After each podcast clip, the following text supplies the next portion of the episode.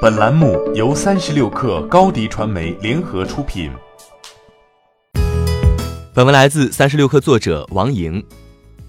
如果你看过《人在囧途》，一定会记得这样一个场景：受天气影响，航班取消。影片中的徐峥和王宝强不得不去乘坐绿皮火车，但由于春运期间一票难求，徐峥求助了黄牛，但拿到的是一张假票。于是戏剧性的场景出现了。徐峥和王宝强在同一列火车上，同一个座位，尴尬相遇。这仅是假票的情况，现实中还有因纸质票丢失而去翻垃圾堆找票的真实案例。事情发生在今年八月，据澎湃新闻报道，上海松江的秦女士误扔了两张演唱会的门票，不得不和老公去垃圾堆寻找，最终用时三小时，在三吨的干垃圾中翻出门票。这样的案例屡见不鲜，尤其是在热门演唱会举办期间，它有多热闹。黄牛就有多热情，但这种情况可能会在最近有所改变。大麦网对三十六氪表示，二零二零年一月一号举办的张信哲演唱会将实现纯电子票无纸化入场。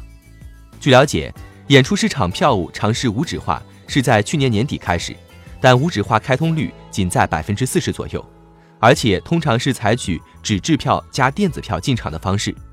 在演唱会品类中实现全部无纸化入场，这还是首次。在移动互联网越来越普及的今天，无纸化已经在多个场合运用了。火车票、机票、演唱会无纸化票务的运用也是趋势之一。阿里体系内的大麦率先尝试，也是情理之中。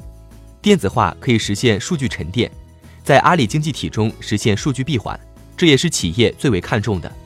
线上购买、入场人群数据回流、线上精准再营销、串联阿里支付、出行、餐饮、娱乐内容。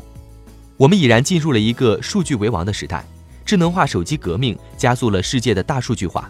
无论是 BAT 还是中小企业，无论是国内还是国外，这些互联网公司都在尽可能的掌握更多用户数据。他们用数据去优化定位，提高广告效果以及投入产出比。不过，回到无纸化票务本身，它目前虽能杜绝假票，却不能完全防止黄牛。技术进步的同时，黄牛的业务能力也在提升。